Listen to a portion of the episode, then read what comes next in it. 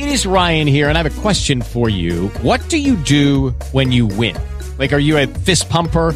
A woohooer, a hand clapper, a high fiver. I kind of like the high five, but if you want to hone in on those winning moves, check out Chumba Casino. At ChumbaCasino.com, choose from hundreds of social casino style games for your chance to redeem serious cash prizes. There are new game releases weekly, plus free daily bonuses. So don't wait. Start having the most fun ever at ChumbaCasino.com. No purchase necessary. Group. Void were prohibited by law. See terms and conditions. 18 plus.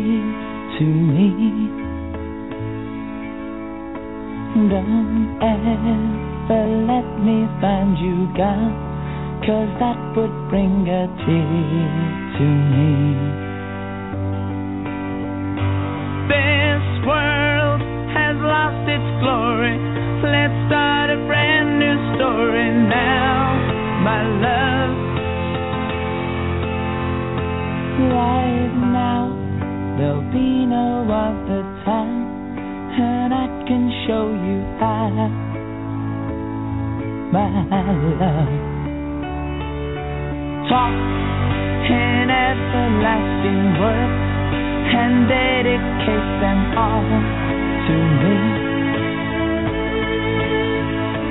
And I will give you all my life. I'm here if you should call to me. You think that I don't even mean a single I say.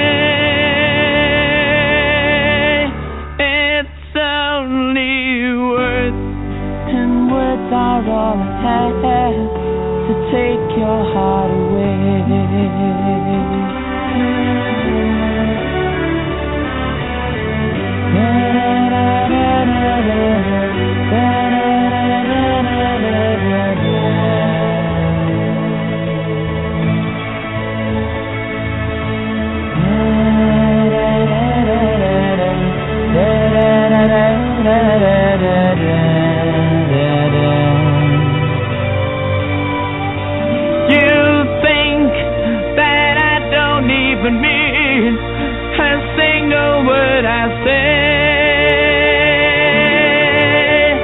It's only words, and words are all I have to take your heart away.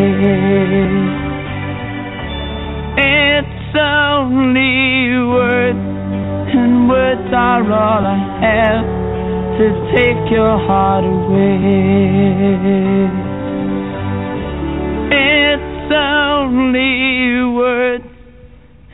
Words are all I have to take your heart away.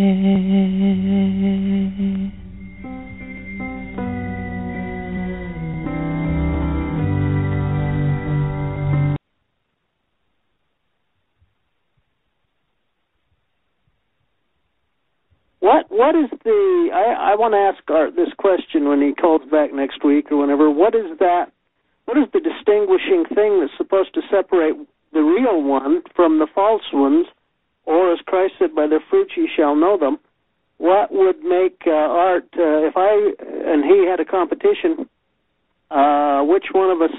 What what would cause the real one to emerge and people to know for sure that that was the the real one as opposed to somebody else? Because that re- pondering and my quandary. But it sounds pretty pretty darn accurate to me. Maybe I should be baptized by your ordained person. Brought Matt out of the water, and his face was just glowing. And everybody was just had a big. Oh, their eyes were just shiny, and their big smiles on their face. Yeah, and it was just you could just feel the spirit there. And I, you know, me and Matt, uh, you know, we had to uh, hug there for a minute. And it was just a, a glorious feeling. They invited us to come back. We wanted to uh, swim in their pool or whatever. They said, "Come on back." And they said that was the first baptism that they know of in the ten years that it's been there. That was the first baptism that has ever performed. So that made us feel really good. And later on that uh, afternoon, about an hour later, uh, I confirmed Matt and ordained him an apostle, and the Spirit just came upon him. Just came upon him. So I know, I know this work is true. I know Art Bull is the one man. Revelations of Jesus Christ, the only scripture authorized from the God of Israel for almost 2,000 years, revealed to an apostle anciently. This prophet was caught up to see and hear unspeakable things in the presence of ineffable mind as Paul, an eyewitness as Demopol, that there is a God. A bound copy can be had at artbulla.com forward slash revelations.html or download for free at artbulla.com forward slash zions forward slash order.html. You may also be contacted at 619-512-2840 for further information. We invite callers to call in at 718-664-9754. We also encourage you to read the Revelations of Jesus Christ on your smartphone or tablet, as well as the lectures on true doctrine on your smartphone or tablet. This can be done by going to the Amazon. Okay, the link for that download is uh, amazon.com forward slash author forward slash Artbulla, one word, A R T U L L A. And welcome to the program. This is Art Bulla again, speaking to you live from uh, somewhere on the Sea of Cortez in the Baja Peninsula in Mexico, uh, because I was driven out uh, by persecution in in uh, Utah because I threatened their priestly hegemony. Don't you know? Uh, I'm sure you've uh, discovered uh, that that has happened in uh, times past, uh, many times actually. Uh, most notably, when Jesus of Nazareth um, appeared in Jerusalem, uh, performing mighty miracles in the sight of the humble, and um, threatening the hegemony there, priestly hegemony uh, the uh, specifically Pharisees, Sadducees. Uh, he did recognize the high priest at Jerusalem. However, he he said to the ten lepers that he healed, or ten yeah ten lepers, uh, he instructed them to go and perform the oblation uh, commanded in the uh, book of books written by Moses, uh, specifically I think Deuteronomy uh, in which it listed there the performances they need to needed to uh, do uh, upon being healed, and he instructed them to do that, and he said, "Do not as they say, or do not as they do, but do as they say, for they sit in the judgment seat of Moses."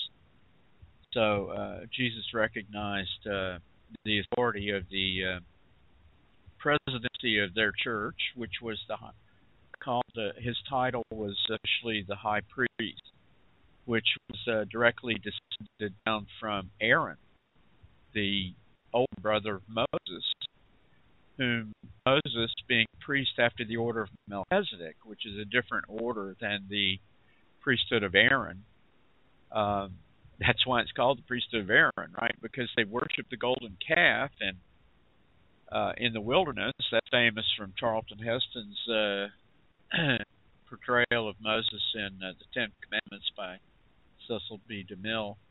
And uh, so God uh, instituted this lesser priesthood, called the Aaronic priesthood, um, to be a strict schoolmaster, harsh taskmaster, actually, because the law was so uh, Byzantine, I guess is a good word to describe it. I mean, it was just so uh, burdensome, really, to keep all these little nitpicky uh, dietary laws and all these things. But uh, that was to teach them obedience. And uh, because the law of sacrifice was instituted at that time, in which a lamb without spot or blemish uh, should be sacrificed every year for the propitiation of the sons of Israel. And of course, that pointed the mind, or supposed to point the mind to the Lamb of God, which would come in the meridian of time, who would offer himself as sac, or the Father would offer him, rather, like Abraham did Isaac on the Mount Moriah, on which the temple is built, was built, temple of Solomon, and Herod, and um, point the mind forward to that event. So it was a schoolmaster priesthood to prepare them for the restoration of the Melchizedek priesthood, which Moses desired to give. All, actually, God commanded Moses uh, in these things, but uh, Moses and God desired that all of Israel be ordained priests after the order of Melchizedek, so that they should become a nation of kings and priests under the Most High God. But they they worshipped this golden calf deal, and they lost that privilege, and God withdrew the priesthood from out of their midst, except for Moses. And of course, He took Moses too, but uh, eventually. But uh, Aaron became the first high priest. Then you it, go, it goes down in a regular line of succession. I used to have a book on the succession, uh, and at, during time of the prophet Samuel in the book of Kings, Samuel was 12 years old, and this audible voice spoke to him and said, "Samuel, Samuel," and he's 12 years old, you know.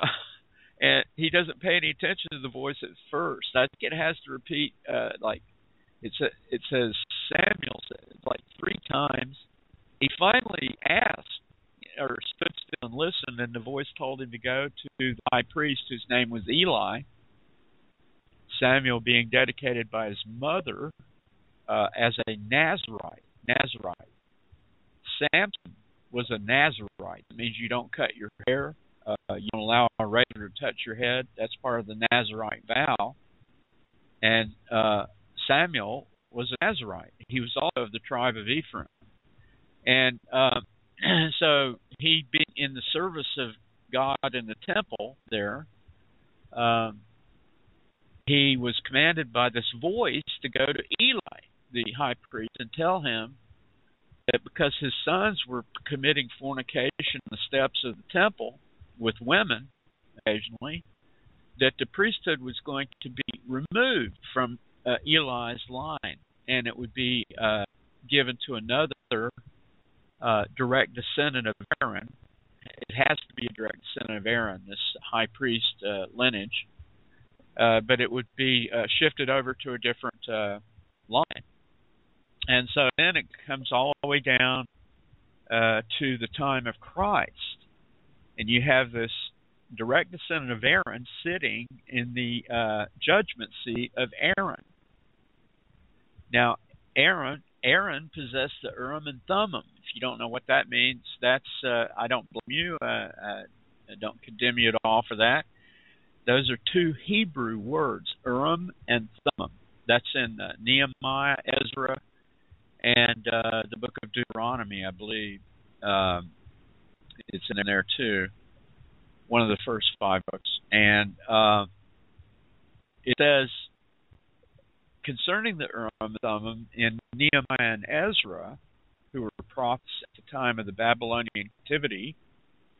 Uh, it says in there that some of these um, direct descendants of Aaron had law, or law, these Levites who, who held the priesthood of Aaron uh, had lost their genealogy. Well, in Babylon for eight years, they, they lost their genealogy. It says in Ezra and Nehemiah that until a priest stands up to Urim and with Thummim, that's uh, the high priest, because that's what Aaron had, and Joseph Smith had the Urim and Thummim too. Now, this is what's so marvelous is in the in the stone box that the gold plates were discovered in Palmyra, New York there was the Urim and Thummim, and uh, it it was mounted on a breastplate, and it was two curved bows that that held glass-like orbs, spheres in the bows, and if you put the breastplate on, you could actually look through the uh, uh, orbs like spectacles. And Joseph used the Urim and Thummim to help him translate the Book of Mormon from the gold plates. Now I know that all this sounds fantastical, it sounds mythological, whatever, but I testify to you that all of this is true. All of it. Every single bit of it's true. Or I wouldn't be here uh, propounding it. So uh, I uh, so when Jesus came, he he was a priest after the order of Melchizedek. See, and Ezekiel, Jeremiah, Isaiah, uh, the Old Testament prophets, they were priests after the order of Melchizedek too. Now, what did what did Israel do to these prophets? Which is how I started off the program tonight. They killed them. They killed them. They stoned them. They, and in the case of Jesus, they crucified him because the Roman government would not allow capital punishment uh, to be any longer in the possession of the Sanhedrin. So uh, that's why Jesus was brought before Pontius Pilate, because that was for the capital. Uh, because the Jews desired Jesus to be put to death, and if they hadn't been conquered by the Roman Empire at that time, uh, would have stoned him to death, straight straight with, you know, without any uh, lagging behind or any kind of a delay at all. But because the capital punishment was uh, held supremely by the Romans, uh, he had to be brought before Pontius Pilate, and of course that's famous.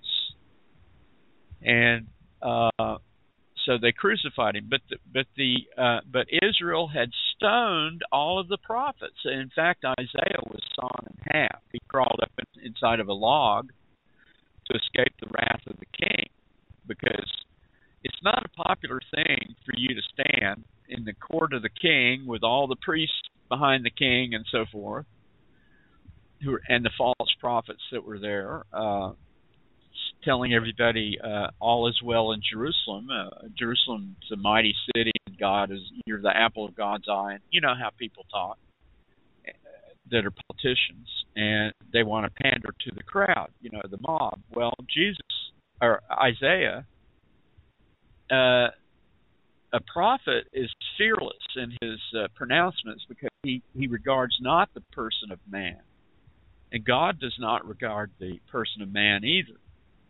And so the the prophets have spoken impolitic things, you see, and that makes the mob angry, doesn't it? Well, it made it angry with me too, because uh, I was in talk on talk radio in uh, Salt Lake. I had a program there for a little while on KZZI, but I used to call in KTAK, and I raised the ire of the owner of the station, the uh, various uh, lawyers and doctors of whatever, uh, uh, cultural Mormons uh, who were angry at being told that they needed to repent. And so my life became in jeopardy actually because they were going to put me in a mental institution, you know. Make themselves so enlightened, you know, uh, the modern generation, they no longer kill the problem. Excuse me. Need a cough button. they no longer uh, kill the prophet. Excuse me. They no longer kill the prophets. They uh, put them in Thorazine, shuffle, you know, so they shuffle down a hall somewhere. And I knew that. The Spirit told me to flee Mexico, and it told me this for like six months. I mean, it was just insistent.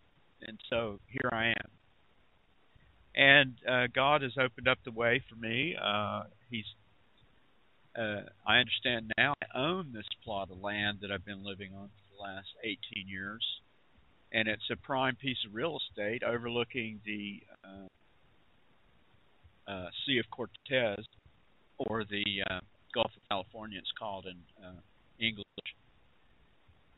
The Mexicans call it the Sea of Cortez, uh, but so here I am, and it's just like Jesus said: "Take no, you know, God, observe the lilies of the valley; they toil not, neither do they spin. Yet Solomon, in all his glory, was not arrayed as one of these." And if God gives regard to the uh, sparrow that falls from the sky, because the Holy Ghost takes notice of all these things, he will surely take care of you. And I've I've uh, lived that uh, promise and found it to be true because I came down here blind. I mean, just totally I mean, I had a flatbed trailer and a Kirkham tent. I'd lived in uh, the Rocky Mountains for 13 years as a mountain man, I guess you'd call me, uh, up there with my horse, two dogs, and uh, received revelations uh, two or three a week at that time. And uh, but then I was commanded to leave Utah because they had uh, corrupted themselves and they they have subverted the holy order of God uh, by giving the uh, black race of Cain the uh, priesthood. Now, Brigham Young said, uh, "Suppose we summons the first presidency, the twelve, the bishopric, all the elders of Israel. Suppose we summon them and appear, to appear here, and here declare it right to mingle our seed with the black race of Cain. The minute, day, the very day and hour we should do so, the priesthood is taken from this church and kingdom, and God leaves us to our fate. Well, that happened, and the Lord came to me uh, and said, "Are you ready to do what you were foreordained to do?" Because I had a vision in 1969, which I was caught up and beheld Him uh, face to face and spoke with him in an unknown language which I cannot reproduce now. But I saw more glory and power and might that's able to move this earth out of its orbit if it wants to. I mean, it's just incredible. You cannot, there's no words that can express what I saw and heard. But, uh,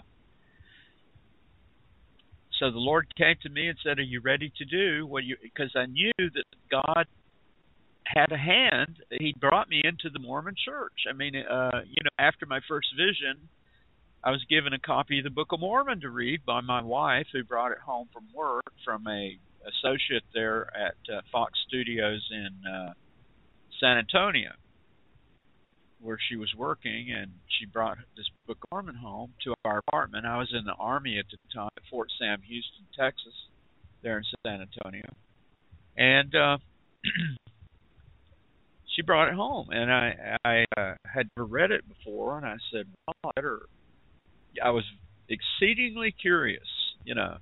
Let me uh, let me read this thing because I've had, had this vision and everything, and uh, trusted my uh, discernment on things uh, reasonably so. So I opened up to read it, and I I read the very first paragraph, and the same power that took me out of my body, or whether in the body or out of it, I cannot tell.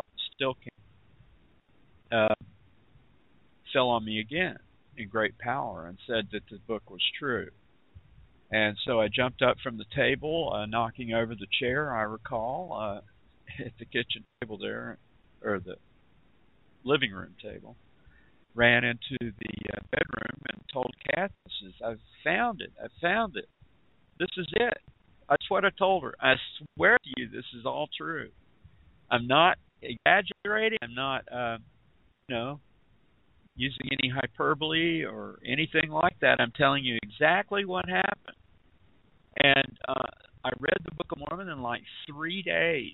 I mean, I just devoured it. And um, the elders, they can't, you know, you had to be taught these discussions right? They had a series of seven discussions in those days. Elder Huffaker and Elder Bennett, and they taught me, taught us the discussions, and they considered me a golden contact. That's what Elder Huffaker called me, because I was so, uh, you know, I astounded them with things that I said.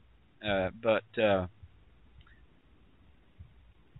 so I was delivered from uh, smoking cigarettes. I was smoking three packs a day at the time and was totally removed from all desire to smoke at, at a propitious moment at which my wife said, uh, Well, you've been looking for a reason to quit. And that was exactly the right thing to say. And I said, Yeah, that's right, I have. And uh, so I just determined to live the word of wisdom. And as soon as I did, all desire to smoke was removed completely and I haven't had a cigarette since. That was in 1971.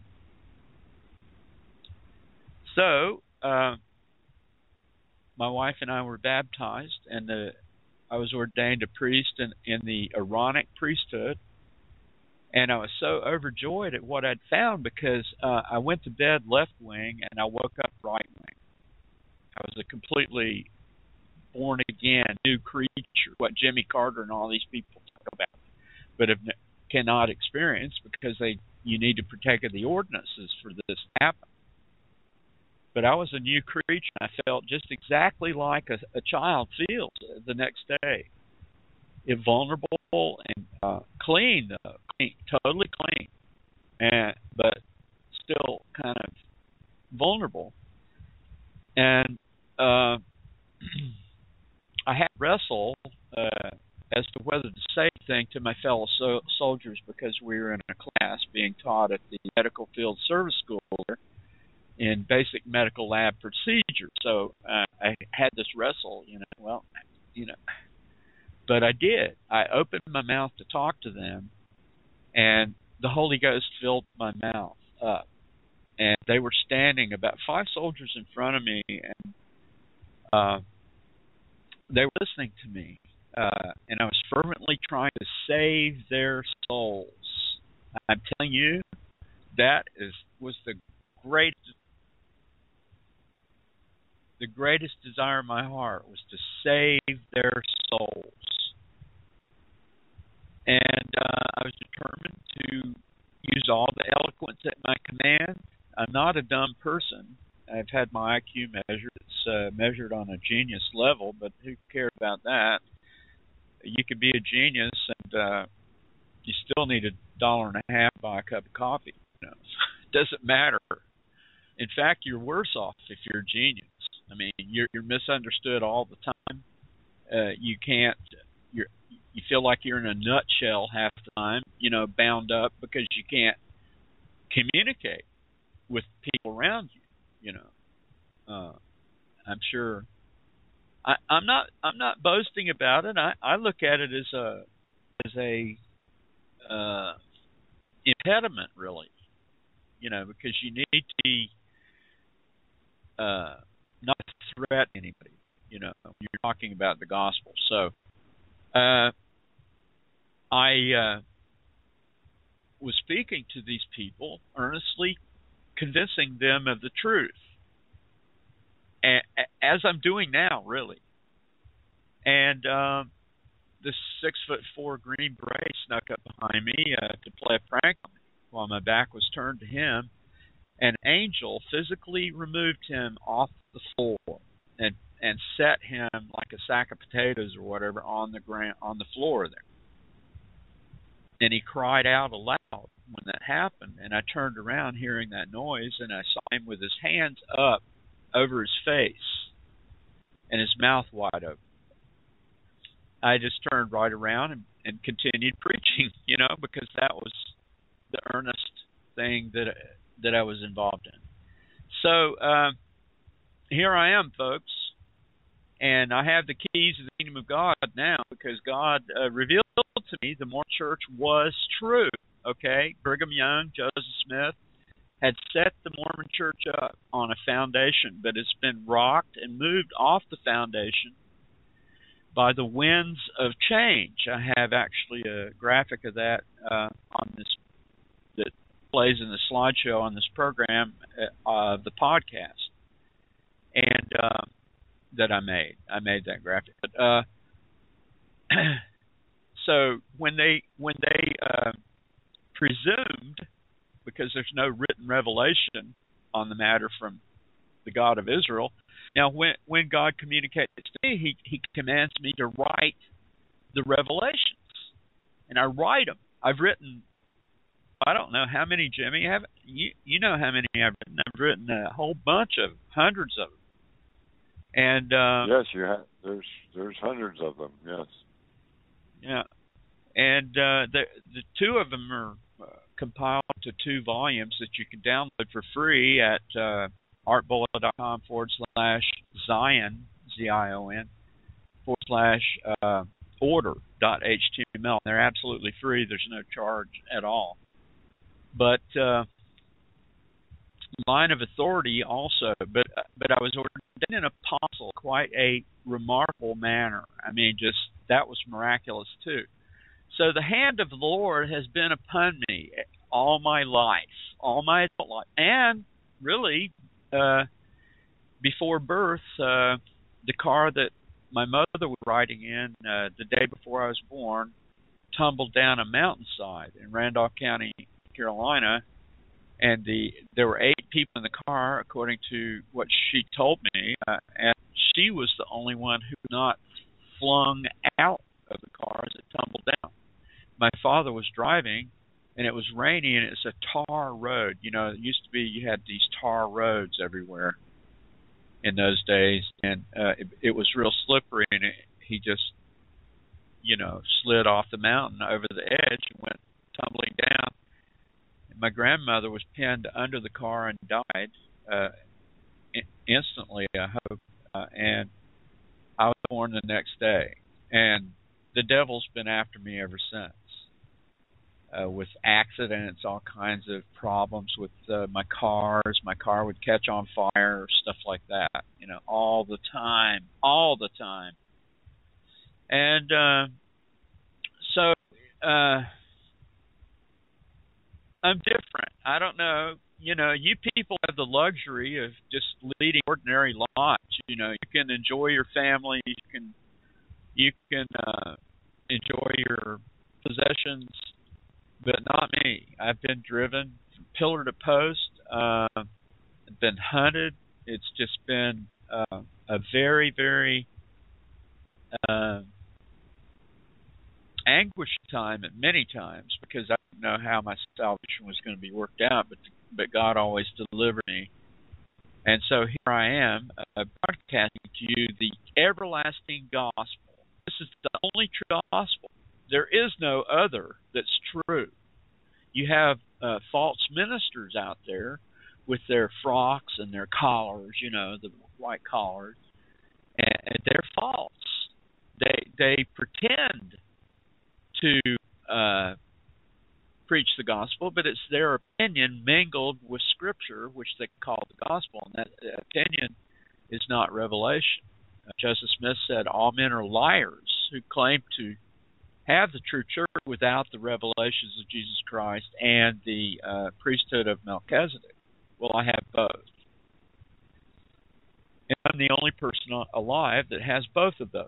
I have the apostleship and. Uh, I was ordained uh, to the office of an apostle, and when when Jesus came to me and said, "Are you ready to do what you're foreordained to do?" and I said, "Here am I," he showed me how to write revelations. I had no desire to write anything. I was patiently in the Mormon Church. They just they just uh, decided, Kimball did, uh, President Kimball, to confer the priesthood on the Africans uh, about three months before that, uh, John Singer was killed uh, in Summit County for taking his children out of school because he would not have his uh, daughter subject to that nonsense. Uh, so they killed him. They shot him in the back in his own front yard. That's that that is a fact. Of course, they say, well, he was uh, pointing a pistol at them, but it was unloaded. Uh, but he went out to get his mail at the mailbox uh, there in Summit County, and they surrounded him with snowmobiles. And the sheriff's deputies did, and uh, he he pulled his pistol out and waved it at him, and that was, of course, a major mistake uh, because they shot him. At, I I was told it was in the back uh, with a shotgun, and they threw him in the back of a pickup truck while he was still alive, and he bled to death on, on the slow trek down the mountain. And uh, he had world's news or- organizations from Germany, uh, everywhere, Japan, uh, reporting on John Singer. Now he's not even mentioned at all. I mean, you don't even know who he is, but that time it was a really big deal.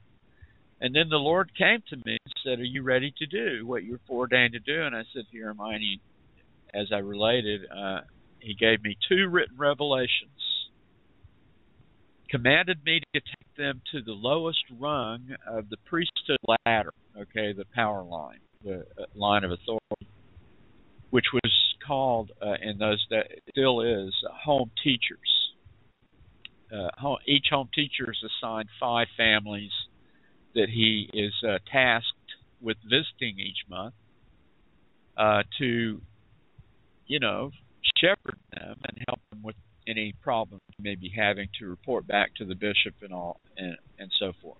Well, uh, the Lord recognized that line of authority, just as Jesus recognized the uh, authority of the uh, priests who were offering the doves as sacrifice. So Jesus instructed lepers that he healed to go to the and offer that sacrifice commanded in the law of Moses, right? Because the law of Moses was still in effect at that time. And Jesus observed it. Well, God recognized this priesthood also, this line of authority, and I was commanded to uh, take these revelations to my home teacher and show them to him. So I uh, had written them out in handwriting because I didn't have a, t- a typewriter at the time, electric typewriter. We we were in married student housing at the University of Utah. There, uh, I was studying mechanical engineering, and uh, we had a student ward, a, a stake, uh, uh, student stake, and uh, I'd been appointed to be the instructor for the elders quorum. I used to be an elders quorum president back in Fable, but being a 70 apostle, 70 apostle, uh, I was the only 70 in the whole stake. there, there wasn't any other 70s at that time in the, in the stake, uh, and so they they really didn't know what to do with me in that ward there. So they had me uh David Checketts, who's now the owner of Madison Square Garden, I understand. Uh, David Checketts. Uh, uh, he uh, was the elders quorum president, and he wanted me to be the instructor for the quorum. So I uh, I prayed and asked what I should uh, speak to them about, and the Lord told me to call them to repentance and tell them that just because they served a mission and they served uh, faithfully in their missions, and then they abandoned the rigors of their mission, you know, their their faithfulness, they they uh, faithfully uh, adhered to on their missions, they can't give that up. They need to continue in that straight and narrow path. Well, they got really angry at me for saying that, and they Checketts came to me with his counsel and said, uh, "You're going to have to give your lesson to my counselor here before you give it to the quorum." And I said, "Well, get yourself another boy, you know." And then the corruption of the ward was pretty amazing. I mean, they had the same clique of people that that involved like musical chairs for the different offices in in the ward. You know, one one one six month period you'd have the pri- uh, primary president be the Relief Society president, and then the you know they they just kind of kept it in this clique, and the the bishop was a doctor, you know. and they were all comfortable in Zion. They, they treated the basketball court there at the Ward House as a private country club uh, that they own. You know, they were just really compliant. You know what I'm saying? They were they were studying at the University of Utah to be doctors.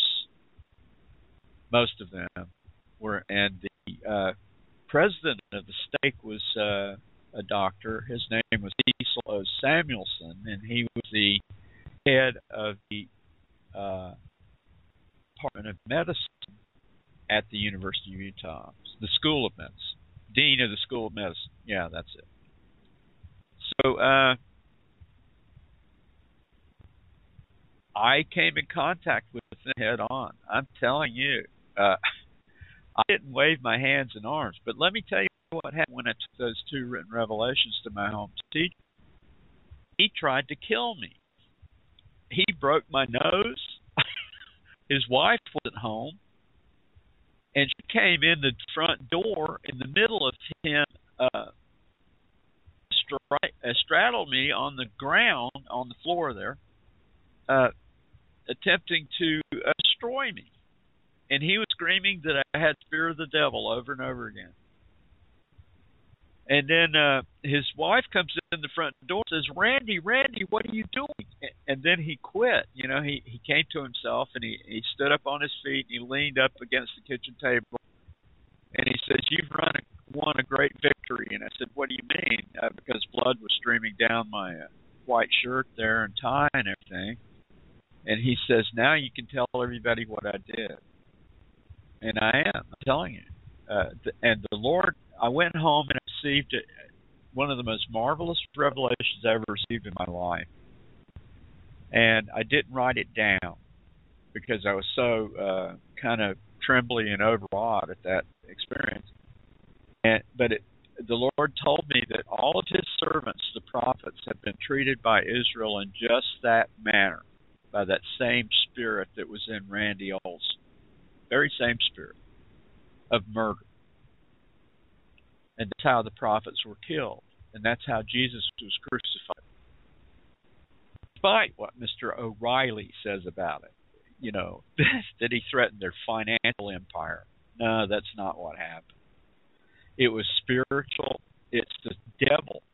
The spirit of the devil was enraged at uh, the servants of God in all ages of the world. So uh, I leapt and shouted for joy. Actually, um, as as Jesus said to do. He said uh, that when these kind of things happen, rejoice and be exceedingly glad. And I was, because I knew that unless I was the, not a disturber and annoyer of the devil's kingdom, I wouldn't have uh, prov- provoked that kind of response. And I hadn't gotten out of line. I had I did not interrupt any meetings. I didn't, uh, you know, I, I kept my decorum uh, and proper, uh, you know, uh, manners about things. Uh, it's just the fact that I was uh, reading Revelations, you know, receiving Revelations. And then I got down on my knees and asked what authority I had. Because I knew that uh, the Spirit of God can fall on a little child and they can prophesy. So a, a little child can be a prophet. But but what about priesthood authority? Well, I didn't know what a 70 was. Nobody knew in the church. And uh so I I got down on my knees and uh prayed and asked what authority I had. Uh that was the next day when I did that, I believe. And the Spirit came upon me so powerfully that I swear my feet didn't even feel like they were touching the floor. And I was wafted by the Spirit over to the bookshelf on, in my apartment, our apartment, on which shelf was the Discourses of Brigham Young by John Widtsoe, compilation of the Discourses of Brigham Young. And I was led right to that book in a, in a miraculous manner, and I opened it right exactly to the paragraph I need to read. And it said the 70s are apostles. They have authority to ordain high priests, set in order the kingdom of God in all the world, uh, from first to last.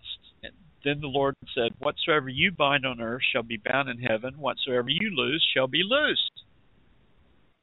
Well, that only belongs to one individual on the earth at a time. So that prophecy by Brigham Young that I started out the program with, in which he prophesied if they ever gave the Negro the priesthood, that it would be taken from the church. Well, that happened. Well, where did the priesthood go? It didn't go to Mars or on the other side of Venus or something. Stay on the earth because my feet are still on the ground, aren't they? It's just that the Mormon church doesn't recognize it. So what? Did the Jews recognize Jesus? Did that make him not the Christ? Jesus the Christ, my brother,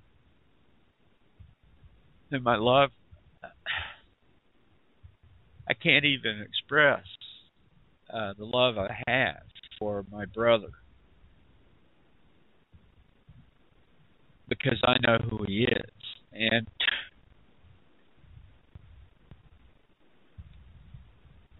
Well, Brigham Young said that uh, he said of himself, he said, "My love for my brethren, that, that means the sons of God, is greater than my love of women, woman." And that, for me, is saying quite a bit. And so uh, here I am, and I'm declaring unto you authoritatively the everlasting gospel, which uh, is prophesied to roll forth and break in pieces the European and hegemony of the United States because the United States in Scripture and Daniel is the beast that would wear out the saints of the Most High found in Daniel 7. So that is uh, what's going on. And uh, if you if you don't like it, you can love it. But I'm going to do what God tells me to do. And if, if you reject what, my message to you, uh, then uh, you'll be held accountable for that because I'm telling you the truth. And uh, the devil has confused the uh, through his mists of darkness the issue of religion. What is the true religion? Joseph Smith wanted to know when he was 13 years old. Uh, because there were all these tent revivals going on in the burnt over district in New England. Uh, they called it. Uh, they call it in history. It's called the burnt over district. You can go to Google and look that up. But they were having tent revivals that would last uh, eight days a week. You know, you had the Methodists over here, the Baptists over here, the Presbyterians over there, and so forth and they were all competing with one another for converts. And uh, they taught different doctrines on baptism. And now Christianity has just abandoned baptism because they they that was a can of worms that they could uh, resolve. But Joseph wanted to know, you know, which church is right. So he was reading in the book of James where it says in James 1 5, uh, if any of you lack wisdom, let him ask of God that giveth all liberally and upbraideth not, and it shall be given him. Well, he did that. He was 13 years old. He went out into the woods near his father's farm. He knelt down, and he said, as soon as he opened his mouth uh, or began to uh, issue a prayer verbally, he said he'd never done that in his whole life until that moment. He says some power down tongue where he couldn't speak, and it was he said it was more more powerful than any being he'd ever felt before, and it uh, threatened actually to destroy him. He writes, and he said, at the moment greatest alarm, this little tiny spark of white light appeared, and it, he said it grew brighter and brighter, and then. Uh, Orson Pratt describes it uh, in as so brilliant white light that did not burn the trees, the leaves of the trees. It seemed like the leaves of the trees would even be uh, consumed by it. But within that light were two personages, and one of them called him by name and said, Joseph, this is my beloved son. Hear him. And so Joseph found out for himself which church was right. And he found out that all of them were wrong. And they're still propagating their nonsense today. I mean, it's just like Joseph never even uh, received that vision. I'm telling you that Babylon, which is the foundation of this of the, all these churches, Babylon the Great. Babylon the Great rests upon four pillars doctorcraft, lawyercraft, priestcraft, and kingcraft, or politiciancraft. And these four pillars sustain, support and sustain Babylon. And uh,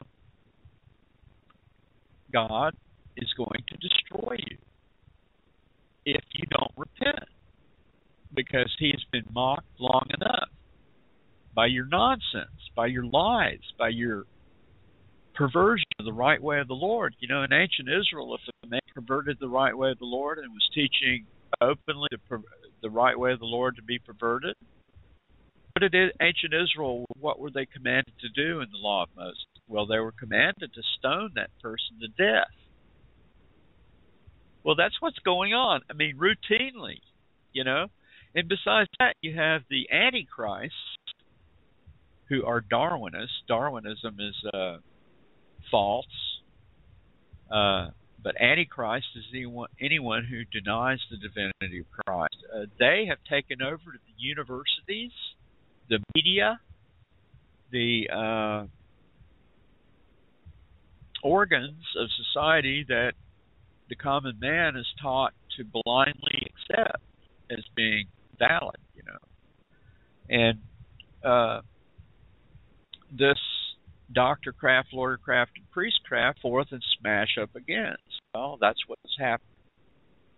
And the wisdom that God has given me is the most superior wisdom there is. There is none other explanation for our existence that's valid.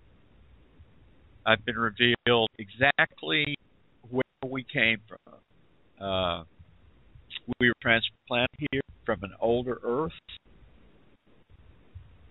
This Earth was organized out of materials that already existed, hence the fossil strata in the ground, but we're not descended from them. We have no relationship to them, this fossil strata. And science has totally missed the mark. As you know, yeah, there's fossils in the ground, but to presume that we're descended from them is a, another matter altogether because evolution uh, contradicts the second law of thermodynamics in physics. Uh, I've taken four courses in thermodynamics at the University of Utah studying mechanical engineering, and I don't mind telling you, I was inducted into the Phi Beta Kappa for mechanical engineers called Tau Beta Pi I have the placard on my wall right now, and uh, for a high grade point.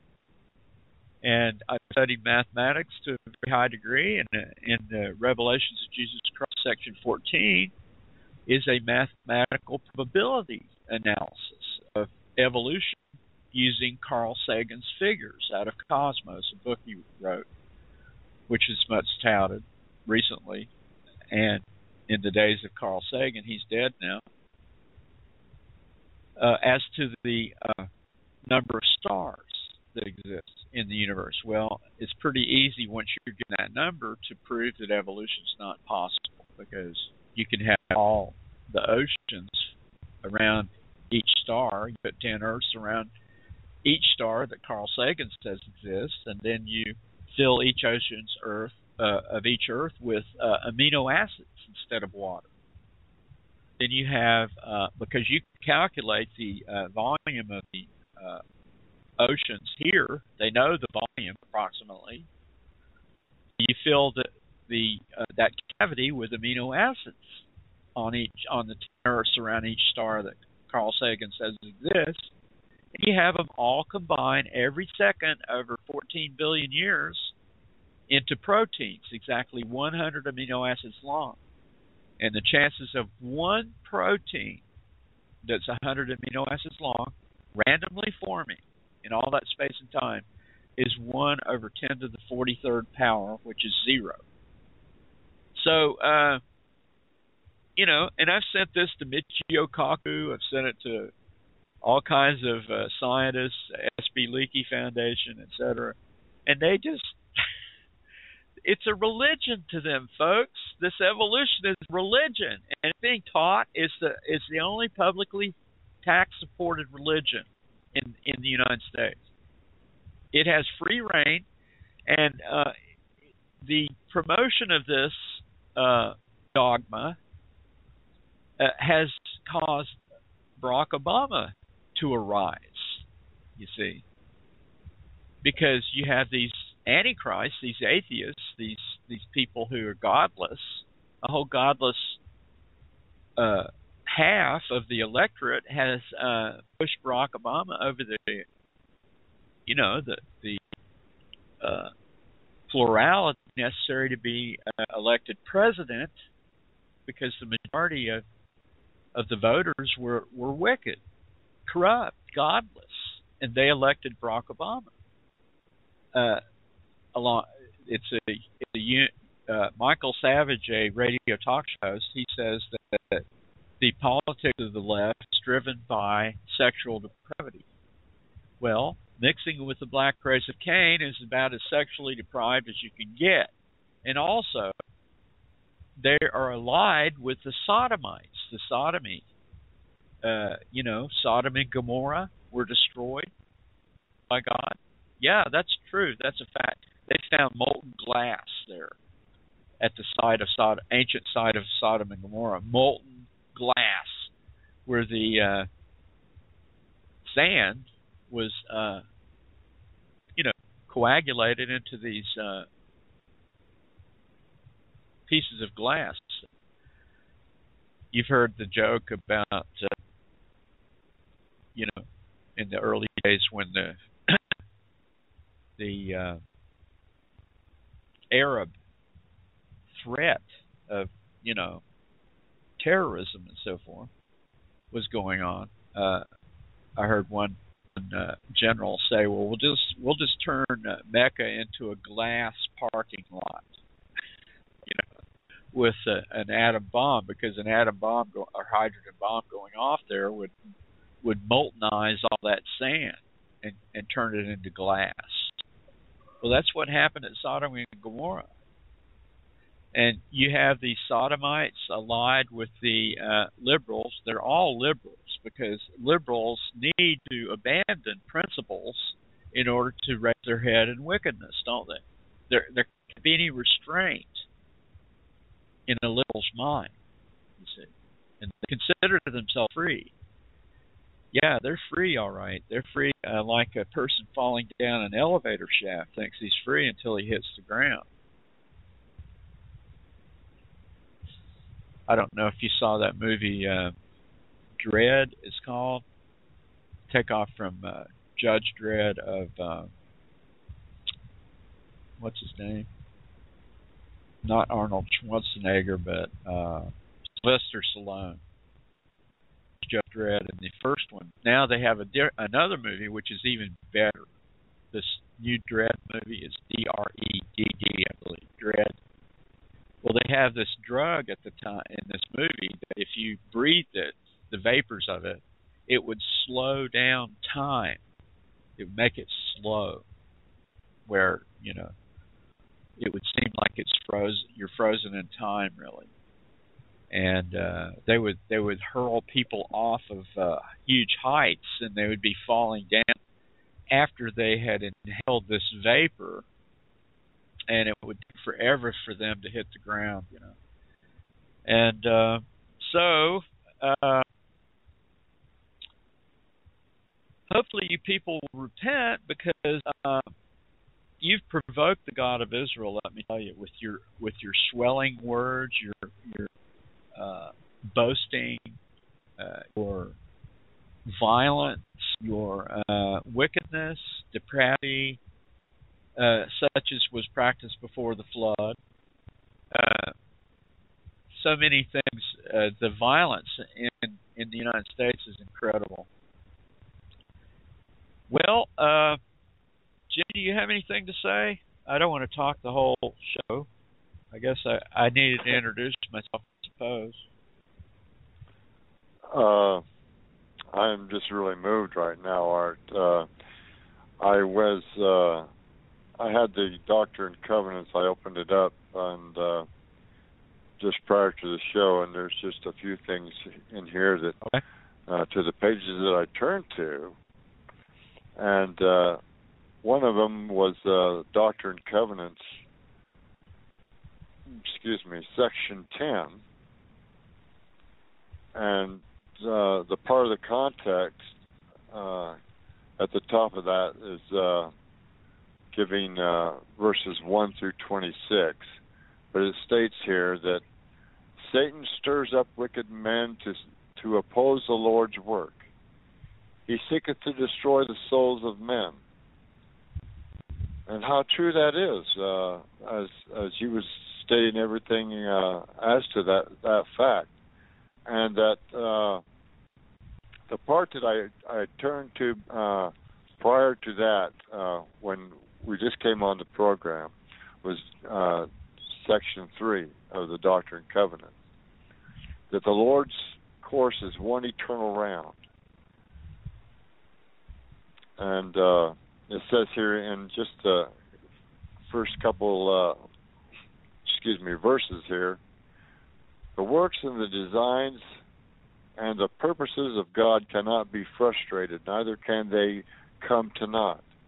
For God doth not walk in crooked paths, nor, excuse me, neither doth he turn to the right hand, nor to the left, neither doth he vary from that which he hath said. Therefore his paths paths are straight, and his course is one eternal round. Remember, remember that it is not the work of God that is frustrated, but the work of men. And how true that is, uh, when I I read I read comments uh, from the programs uh, like on Twitter that we're doing and stuff like that.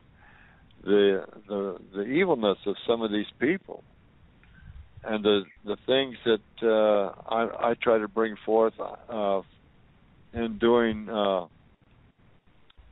what I can hear, uh, the the wickedness that uh, I hear come from their mouths as well.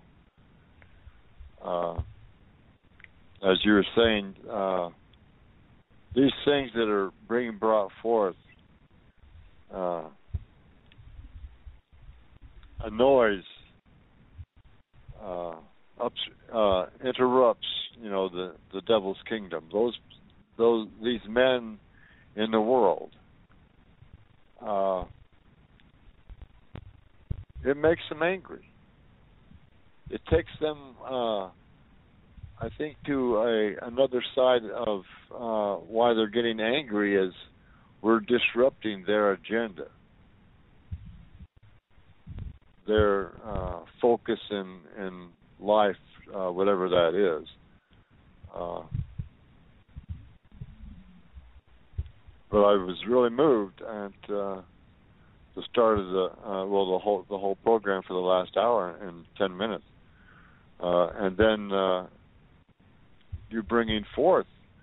Uh, you becoming a, a member of the church and receiving the, the priesthood, uh, receiving the uh, apostleship, receiving revelation, and I myself know these things are true.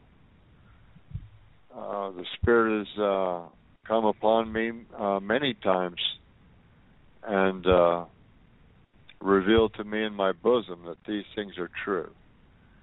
Uh, as uh, to the revelations that uh, you brought forth, uh, that the listeners can read, uh, in section one, you know, that uh, brings forth that uh, if you if you really want to know truth and you you humble yourselves, uh, that this work will will be a, a a delight within yourselves if they'll uh, just do that.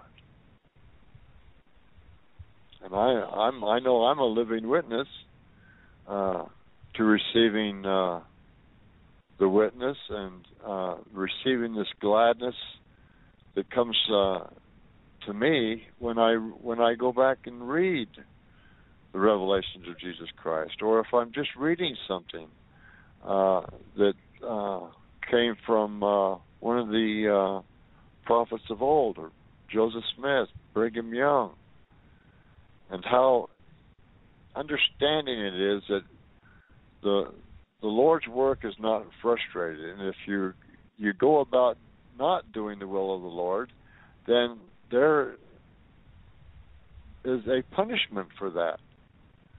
As uh, the church uh, brought in the uh, African Americans, the Negro, to hold the priesthood, there was a uh, punishment for that, and you you read that uh, the priesthood will be taken away. But it wasn't taken away off the earth. Isn't that glorious? To me, that's so wonderful to know that there is a man that we're listening to tonight that holds that priesthood. And he's the Lord's anointed.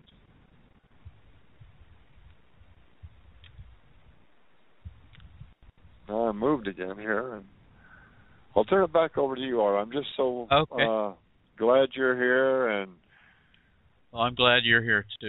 Uh, now here, here it says in uh, the Book of Mormon, which I testify to be true, because uh, the evidence that I, I provided for you.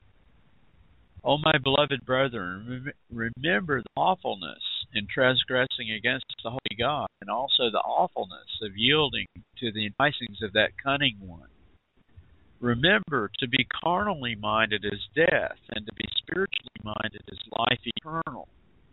O my beloved brethren, give ear to my ear to my words. Remember the greatness of the Holy One of Israel. Do not say that I have spoken hard things against you, for if you do, you will revile against the truth. For I have spoken the words of your Maker. I know that the words of truth are hard against all uncleanness, but the righteous fear them not, for they love the truth and are not shaken.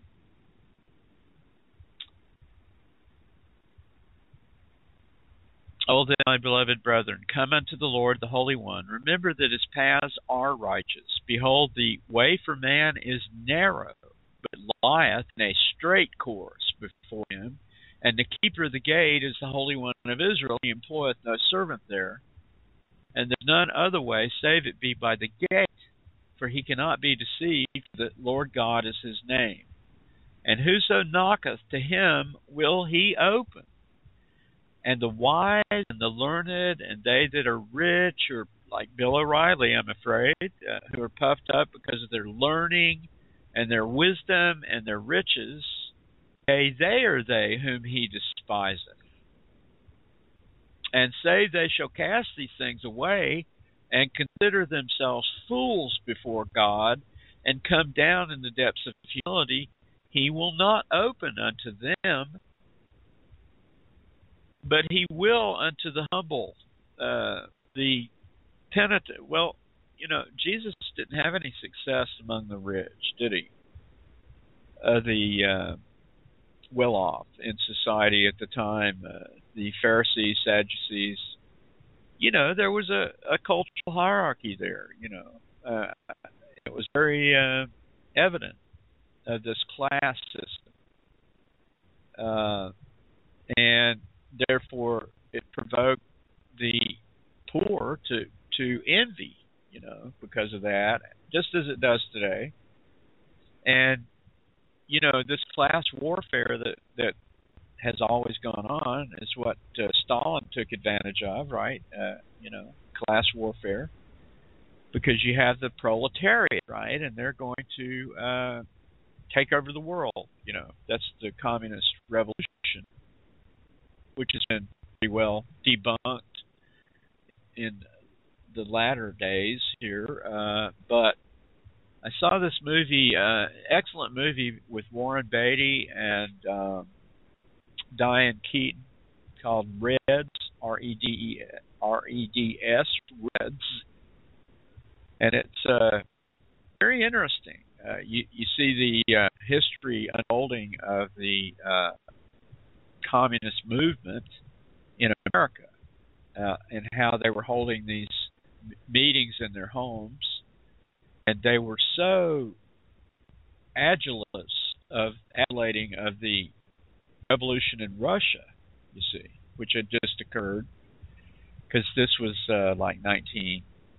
Uh, it was before World War One, actually, when the when the when the these meetings were held that Diane Keaton that character and uh, Warren Beatty character were involved in, and they travel to Russia, you know, and they get caught up in the uh, organizational wranglings that were going on.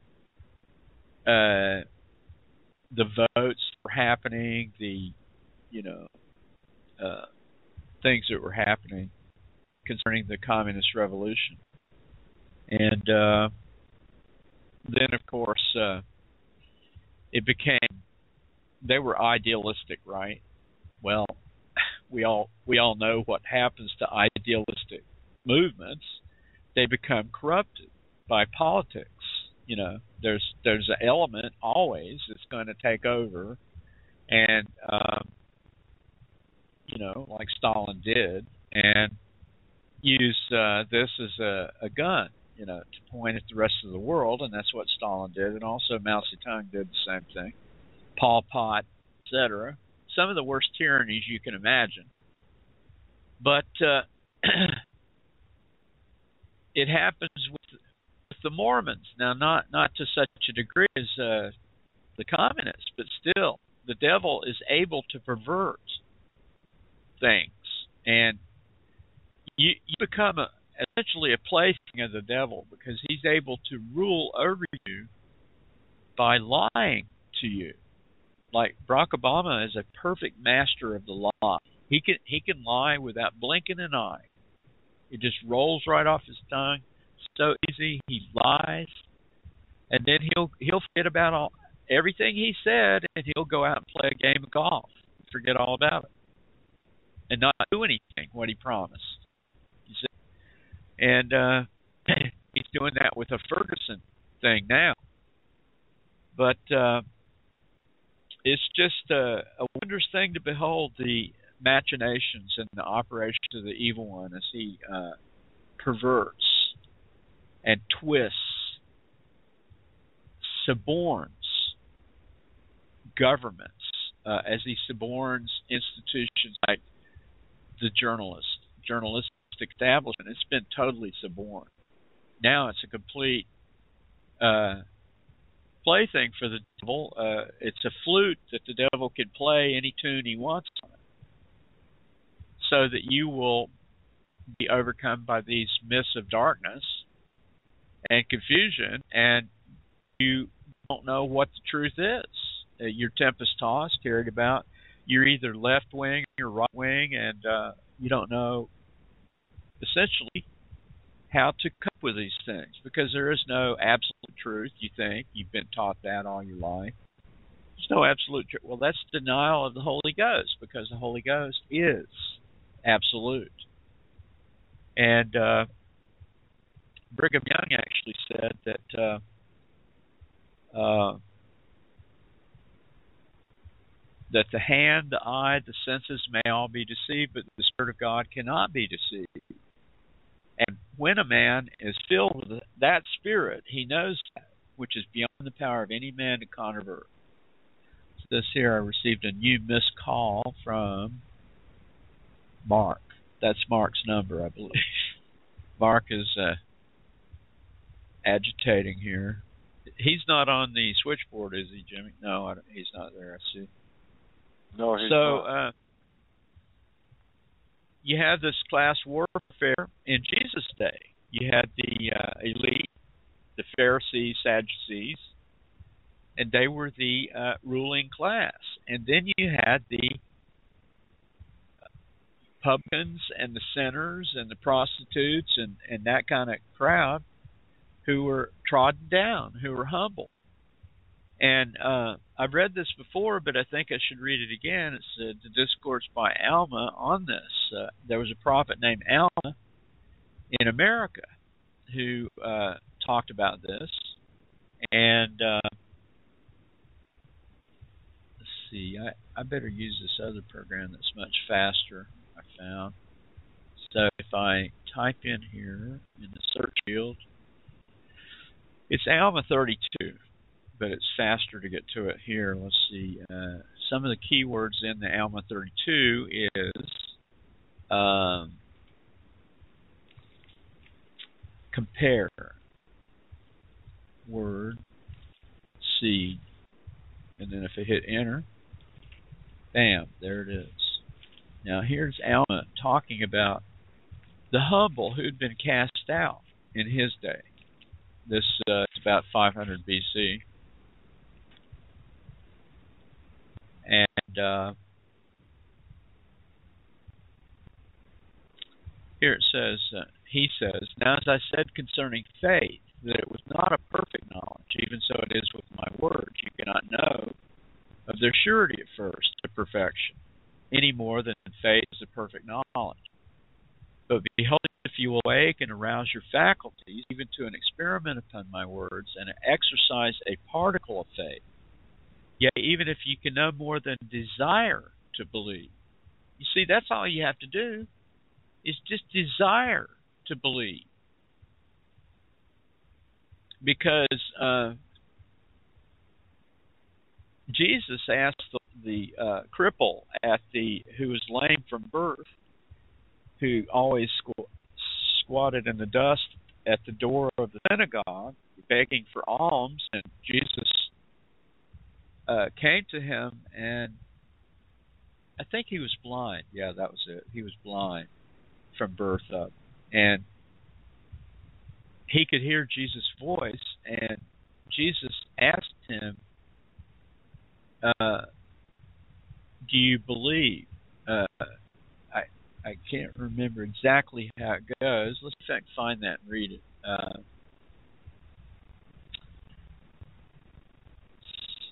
search field again. So he uttered this phrase that is so moving uh, to me, anyway. Uh,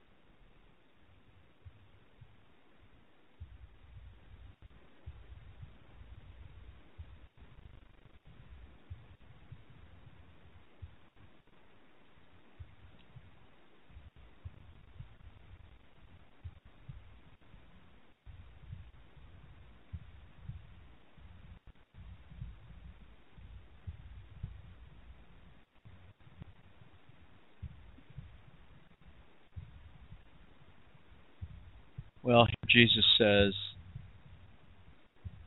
Jesus said unto him, If thou canst believe, all things are possible to him that believeth.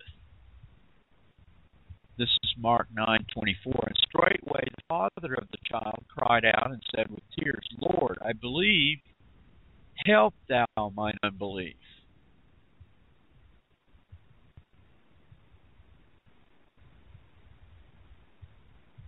And so Alma is saying that if you can no more than desire to believe, unbelief is is uh, Jesus went back to his hometown of Nazareth. He couldn't do any many miracles there because of the unbelief. Because they knew him when he was a little kid, you know, playing in the dirt, you know, when he was four years old, and they he uh, he'd become famous because of the miracles that he did elsewhere. And uh, he couldn't perform any of those miracles there because they knew him when he was a little child. And you know, it says in the scriptures that uh, a prophet is not without honor except in his own country. A prophet is not without honor except in his own country. And Jesus was in his own country of Nazareth, and the custom was, and he attended the synagogue on Saturday, and uh, the custom was uh, he was chosen to read scripture from Isaiah.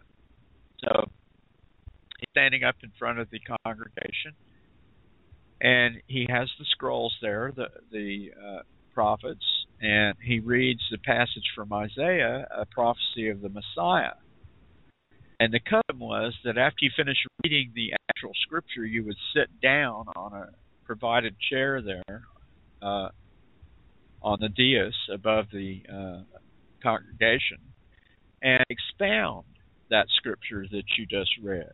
So Jesus read this prophecy of the Messiah there, and he said, I believe it's Isaiah 29, and he he sat down and he said. Uh, this day this prophecy is fulfilled in your ears.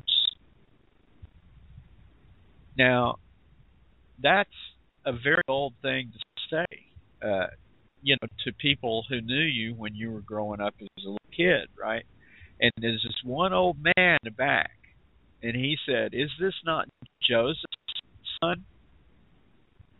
Because he was claiming to be the Messiah, right? Well, the Messiah is the Son of God, right? Well, this old man was sitting in the back and says, "Well, this is Joseph's son, not not an immortal being, you know." And so the people became so angry that they tried to throw him over a cliff. It says, uh, see if I find that. Uh,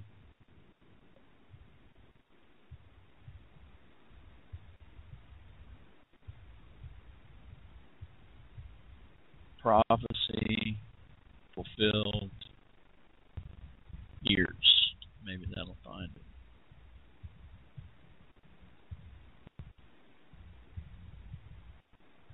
it.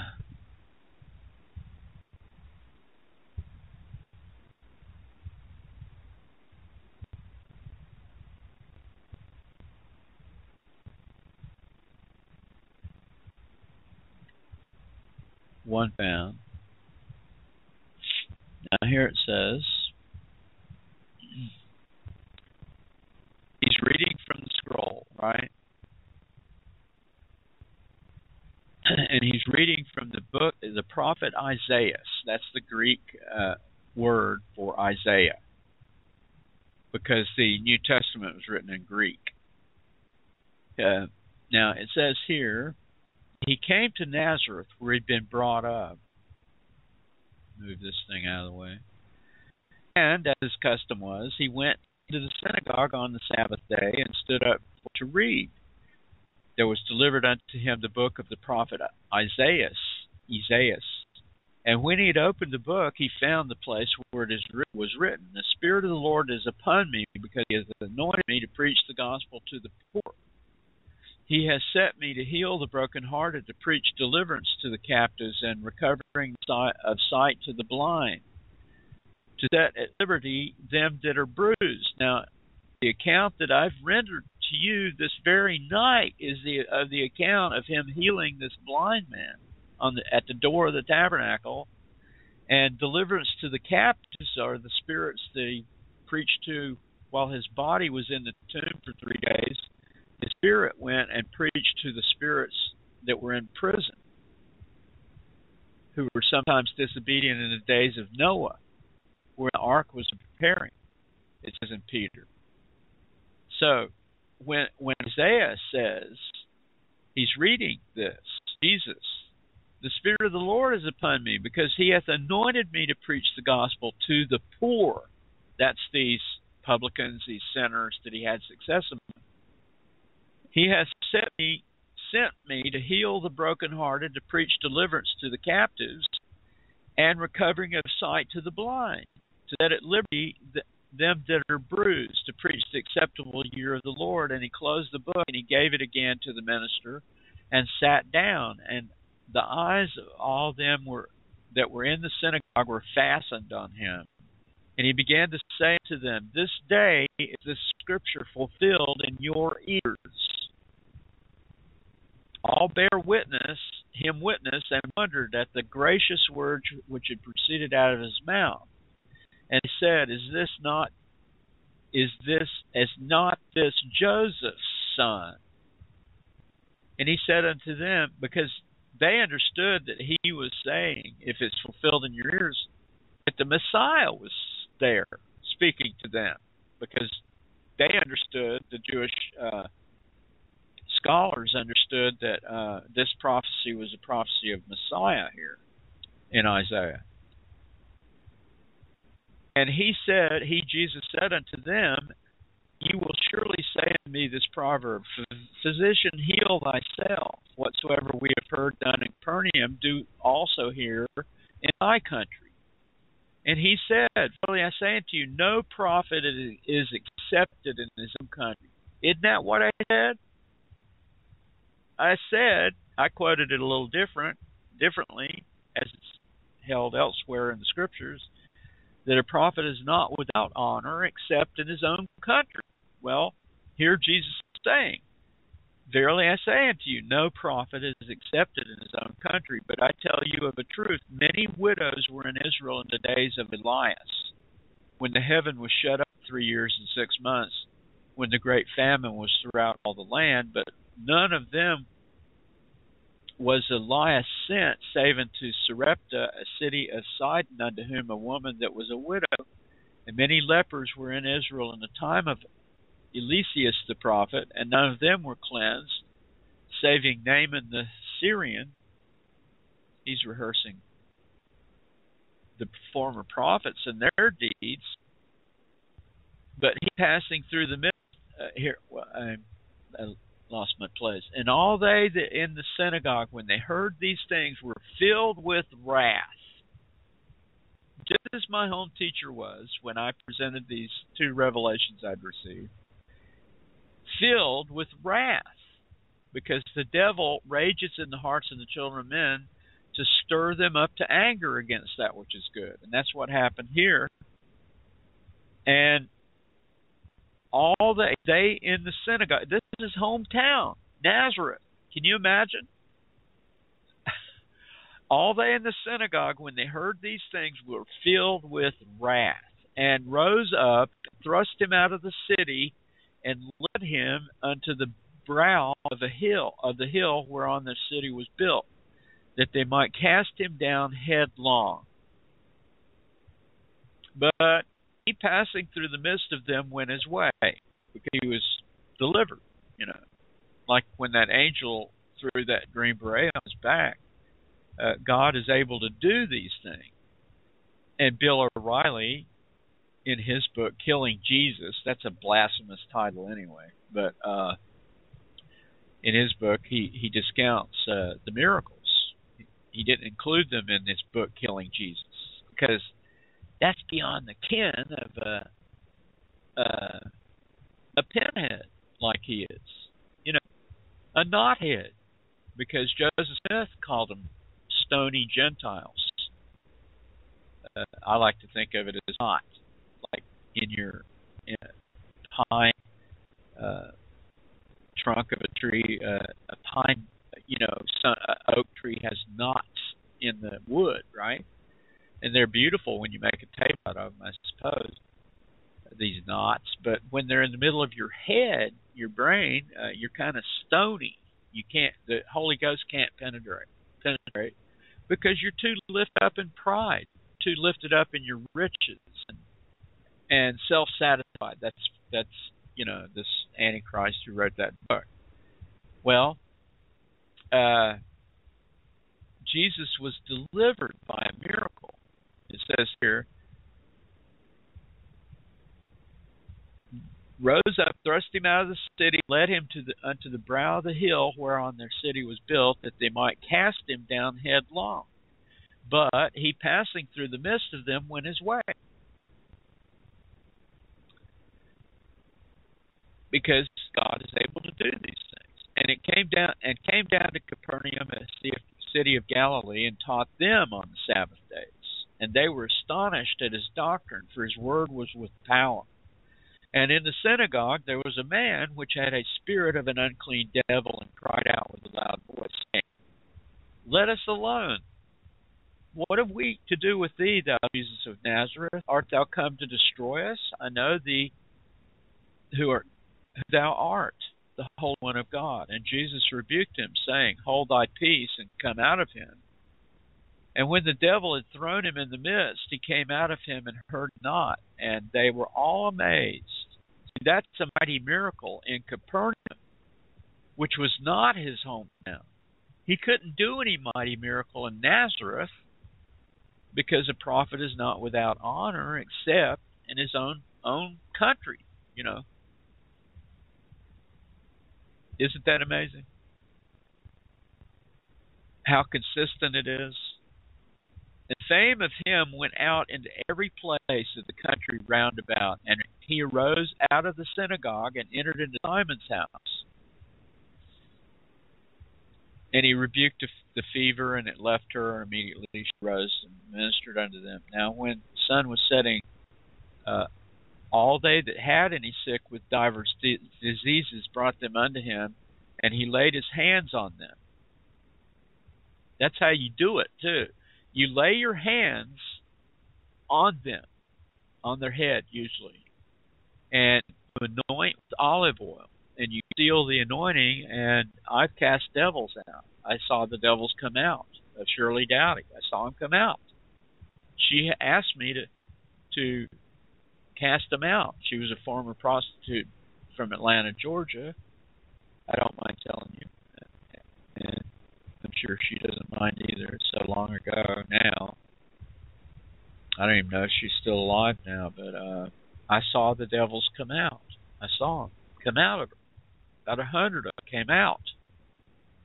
Well, that's a mighty miracle. And Jesus did those things in Capernaum, but he was not able to do it, do them in his own hometown.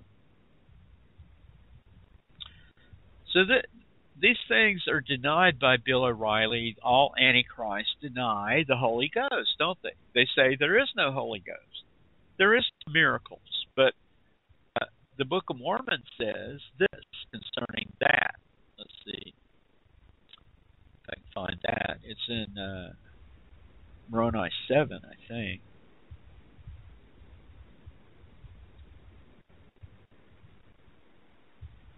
see, I'll use quotation marks.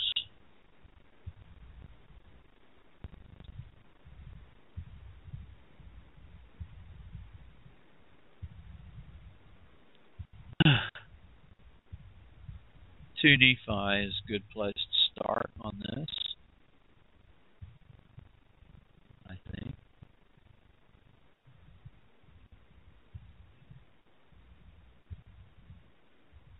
New voice message. That uh, Mark again. Jimmy Mark is uh, bouncing off the walls somewhere in a probably in a mental institution. Who knows? yeah. Well, well, Well, I won't ask you the number. Uh, if it's an eight zero one three six zero something like that, I think. Uh, I'm not net sure. talk. Uh, talk. I'd have to open Oh. it up. And see uh, where it came. Okay. It's a message. That's fine. It's actually message uh, of some type. Now, uh, this is the Book of Mormon, and Joseph Smith is uh, translating the Book of Mormon as he's reading this for the first time. Can you imagine? He, he's looking through the Urim and Thummim, and he's he's translating the gold plates, and here's this uh, instruction him in the Book of Mormon from an ancient prophet named Nephi. Then the Lord God shall say unto him, The learned shall not read them, for they have rejected them. See, the learned, they always reject. Uh, I've noticed by anything of Josephus, for instance, in the in Josephus, uh, he testifies of Jesus Christ in there. You know, it's pretty amazing. Uh, you know, Josephus is is a prime source for historic historians. You know what they say about that passage in Josephus? They say, the scholars, that that was in, inserted by somebody. You see? You see how wicked they are? Now here it says, oh, uh,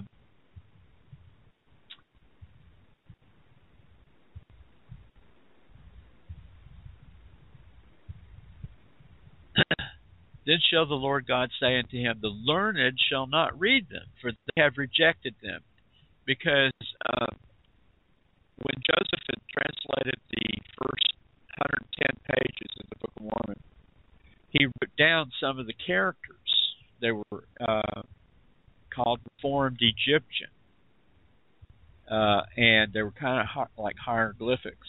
And he, he, he copied some of these characters down from the gold plates on a uh, slip of paper and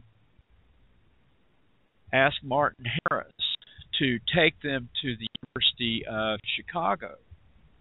There was a professor there named Charles Anthon of uh,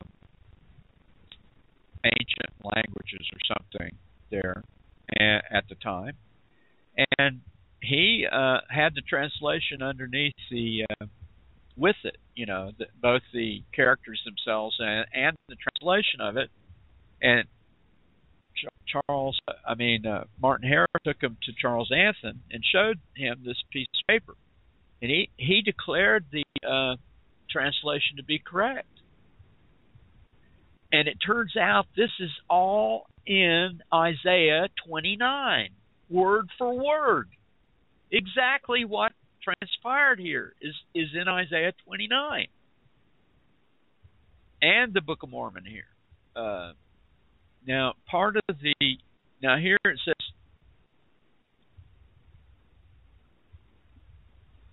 this is actually quoting Isaiah right here from the Book of Mormon.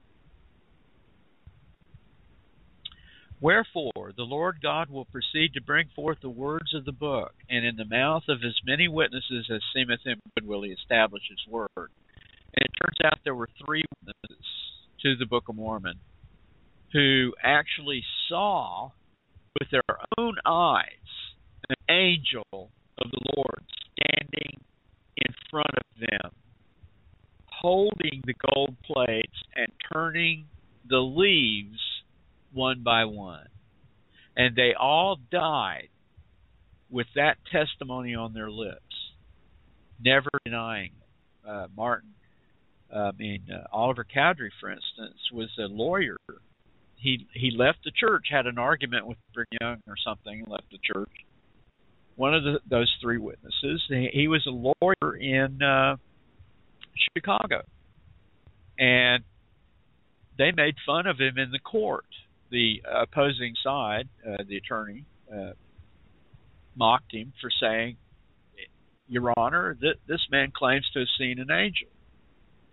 We can't trust anything he says in this court, you know. And so uh, Oliver closes the law books at the table he was sitting at, and he stands up and he he gave a testimony of the truthfulness of that occurrence. And it was most eloquent. I, wish I had time to look it up. But uh, the other witnesses, uh, Martin Harris, uh, returned to the church. He left the church also, but then returned. And I had the privilege of uh, actually uh, visiting his gravesite in uh, Logan, Utah, Manti no, let me let me be accurate. It's in Cache Valley, here, Logan, Utah, and it's a it's a obelisk that's uh, erected there in memoriam to uh, Martin Harris, and he's buried there, but he died in the church. And uh, David Whitmer also uh, never denied his testimony, and he left the church also. So uh, here, one of them, uh, Martin Harris, was commanded uh, by the Lord to take the letters and the translation. Now, here's what it says in Isaiah. But behold, it shall come to pass, the Lord God will say unto him, to whom he shall deliver the book, take these words, which are not sealed, because part of the gold plates were sealed, that even Joseph Smith was not allowed to to touch them. They were sealed. There was uh, evidently some kind of a seal there, you know, mechanical uh, lock on or seal.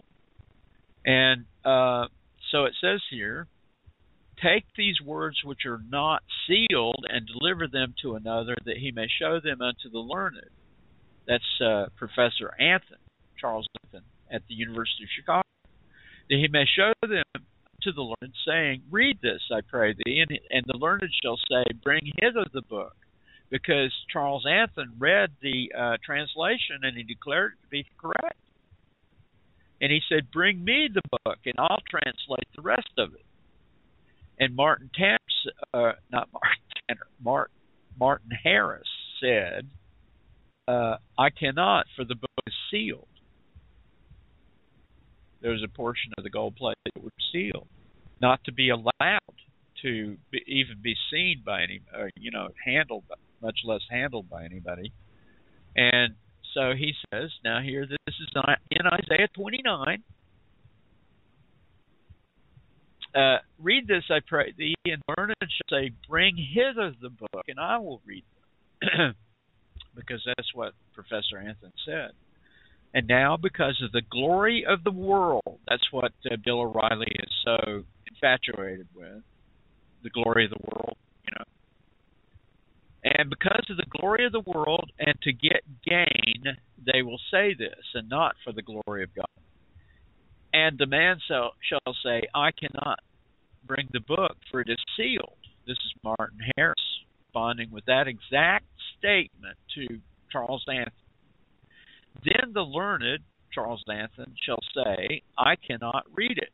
Wherefore it shall come to pass, the Lord will deliver again the book and the words thereof him that is not learned. Joseph Smith. Now, Joseph Smith had a third grade education. He couldn't even spell or write. He had to have a scribe write down the words that he uh, obtained through the Urim and Thummim. Uh, there was a curtain drawn uh, in between Oliver Cowdery, who was a school teacher, a traveling school teacher in the neighborhood, who, who was boarding at the house, and he became involved with uh, translation because he was the scribe. He would write down uh, the words as Joseph Smith read them from the Urim and Thummim. But I thought you said he couldn't read. Well, it, it was uh, the Spirit that was giving him the words through through the Urim and Thummim. Uh, just as the Spirit gives me words, same kind of process.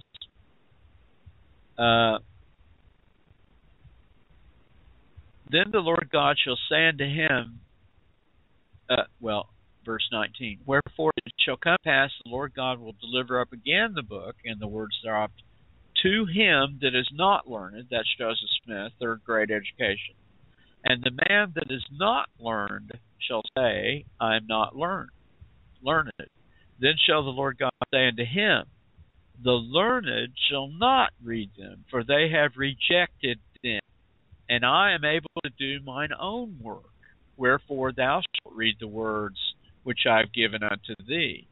Touch not the things which are sealed, for I will bring them forth in mine own due time. You see, it's a promise that the sealed portion will be delivered as soon as the people repent and come out of Babylon. Then the, the promise is, is that the sealed portion would be delivered to a prophet to be translated. And uh, at that time, and that time has not happened yet. But what is in the sealed portion? Well, let me read to you what another prophet said about it who did read it. Um,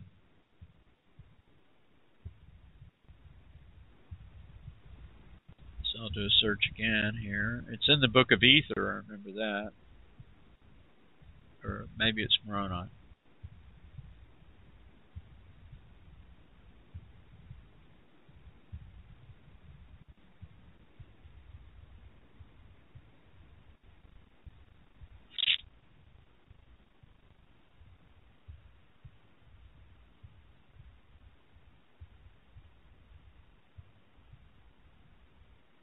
27 occurrences, so I've got to scroll down here. Ether.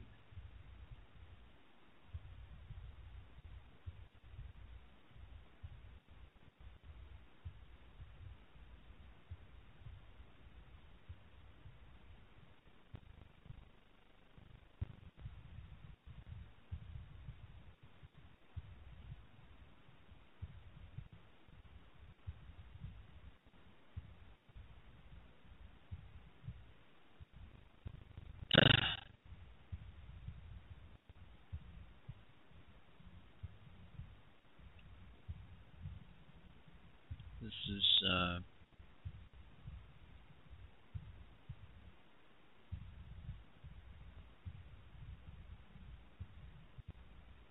this is uh, I believe either Moroni or his father Mormon here.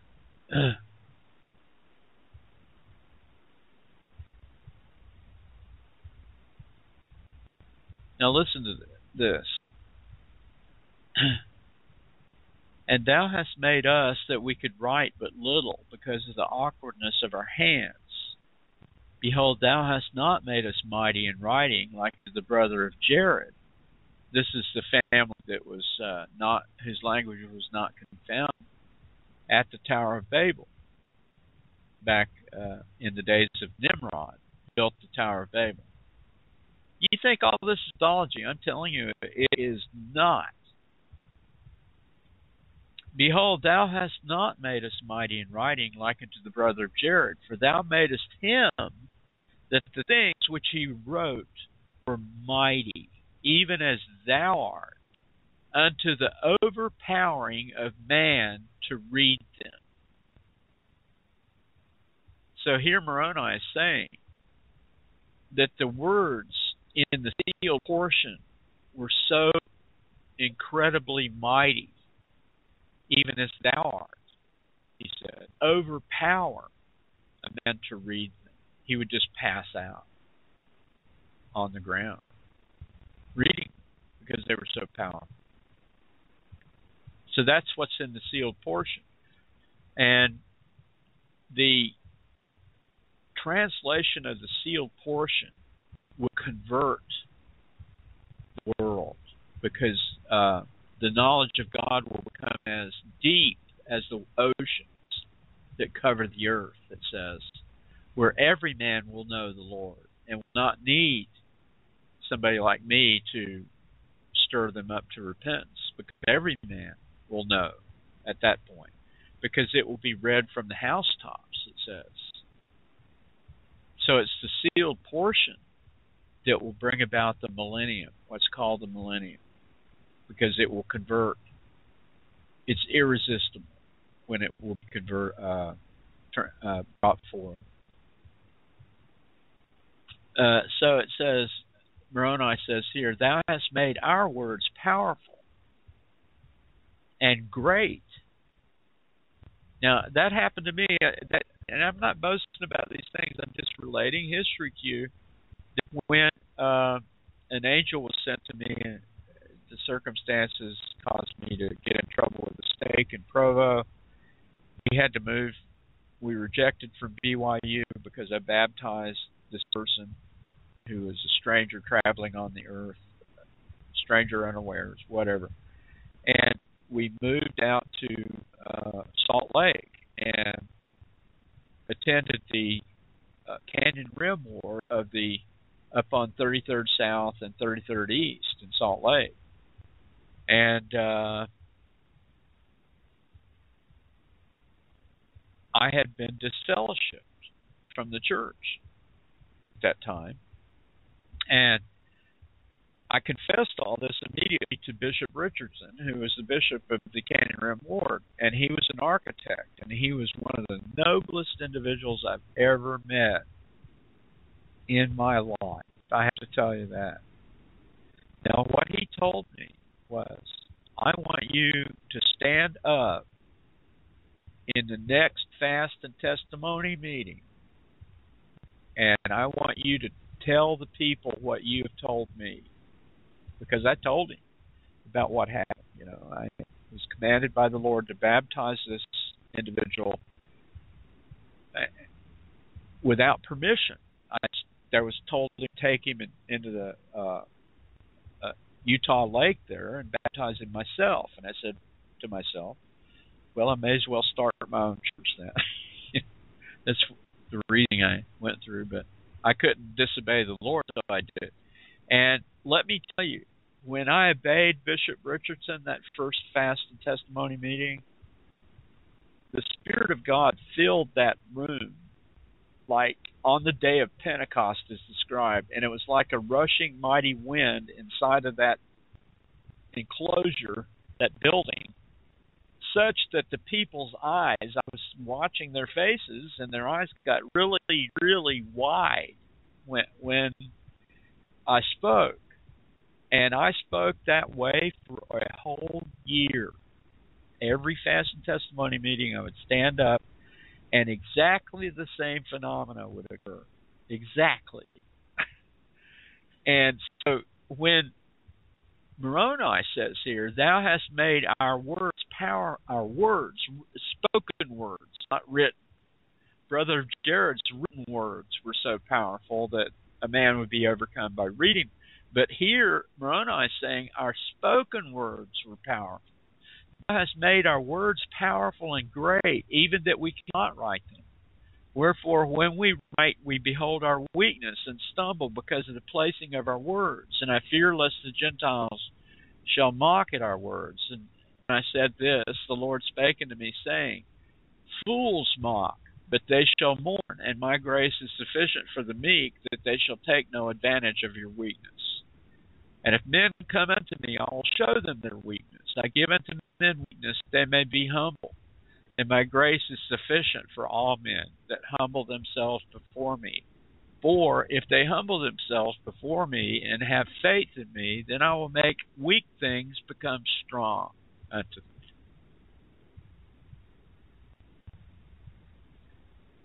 Behold, I will show unto the Gentiles their weakness, and I will show unto them that faith, hope, and charity bringeth unto me the fountain of all righteousness. And I, Moroni, having heard these words, was comforted and said, O Lord, thy righteous will be done, for I know that thou workest unto the children of men according to their faith. For the brother of Jared said, that's this guy that wrote in the sealed portion. The brother of Jared said unto the mountain Zerin, Remove, and it was removed. And if he had not had faith, it would not have moved. Wherefore thou workest after men have faith. And faith cometh by hear uh, by hearing the word of God. How shall they hear except there be a preacher? And how shall there be a preacher except be sent? And I've been sent. And so it's in the belief that you will gain faith by hearing me speak, so that you will be able to work out your own salvation for the Lord in fear and trembling, like we've all had to do. Even Jesus had to do this in the Garden of Gethsemane. So don't think it's too hard just because you have to work salvation out in fear and trembling before the Lord, because that is the sacrifice required of a broken heart and a contrite spirit. He resisteth the hum, uh, the proud. Uh, God resists the proud, but the humble, he, uh, if you draw near to him, he will draw near to you. He says. So we're out of time. I just looked up at the clock. It's uh, 7:29, so I better uh, dispense. I think we'll have to dispense with the closing prayer, maybe. Oh, here's uh, somebody here uh, called in. That's that's Mark. Oh, it is Mark. Okay. Well, he's been banned from the program because he's uh, he's a wicked man, apost- an apostate, and he refuses to repent, and he steals from me. Uh, he listens to this program so that he can borrow from my words so that he can use them for his own gain. You see, that's how wicked he is. Okay, Jimmy, would you offer the prayer then? I guess we should have the prayer. Would you offer it, please? Yes, I. Yes, I will. Okay. Our Father who art in heaven, hallowed be thy name. Thy kingdom come, thy will be done on earth as it is in heaven. We pray, Father, for the redemption of Zion, that it will come forth. We pray that uh, thy blessings be upon us as we go by our day and week. We're truly grateful, Father, for the discourse that was brought forth tonight, for we know within ourselves, Father, that these things are true, that thy gospel is true. The Book of Mormon and the revelation of Jesus Christ. We know that you are our Father, that you are the same yesterday, today, and forever. We pray for the humble followers of Christ, Father. I pray that they may come unto Thee upon bended knees, that they may know the truth of these things that have been brought forth, that they may request, they may repent and request baptism by us who have the authority of the apostleship. We pray, Father, for our families as well. May they return to their homes in safety, that we that we may recover them as well. We humbly pray, Father, in the name of thine anointed, Art Bulla, the one mighty and strong. Amen. Amen. Okay. We're play Frampton again. He's pretty angelic.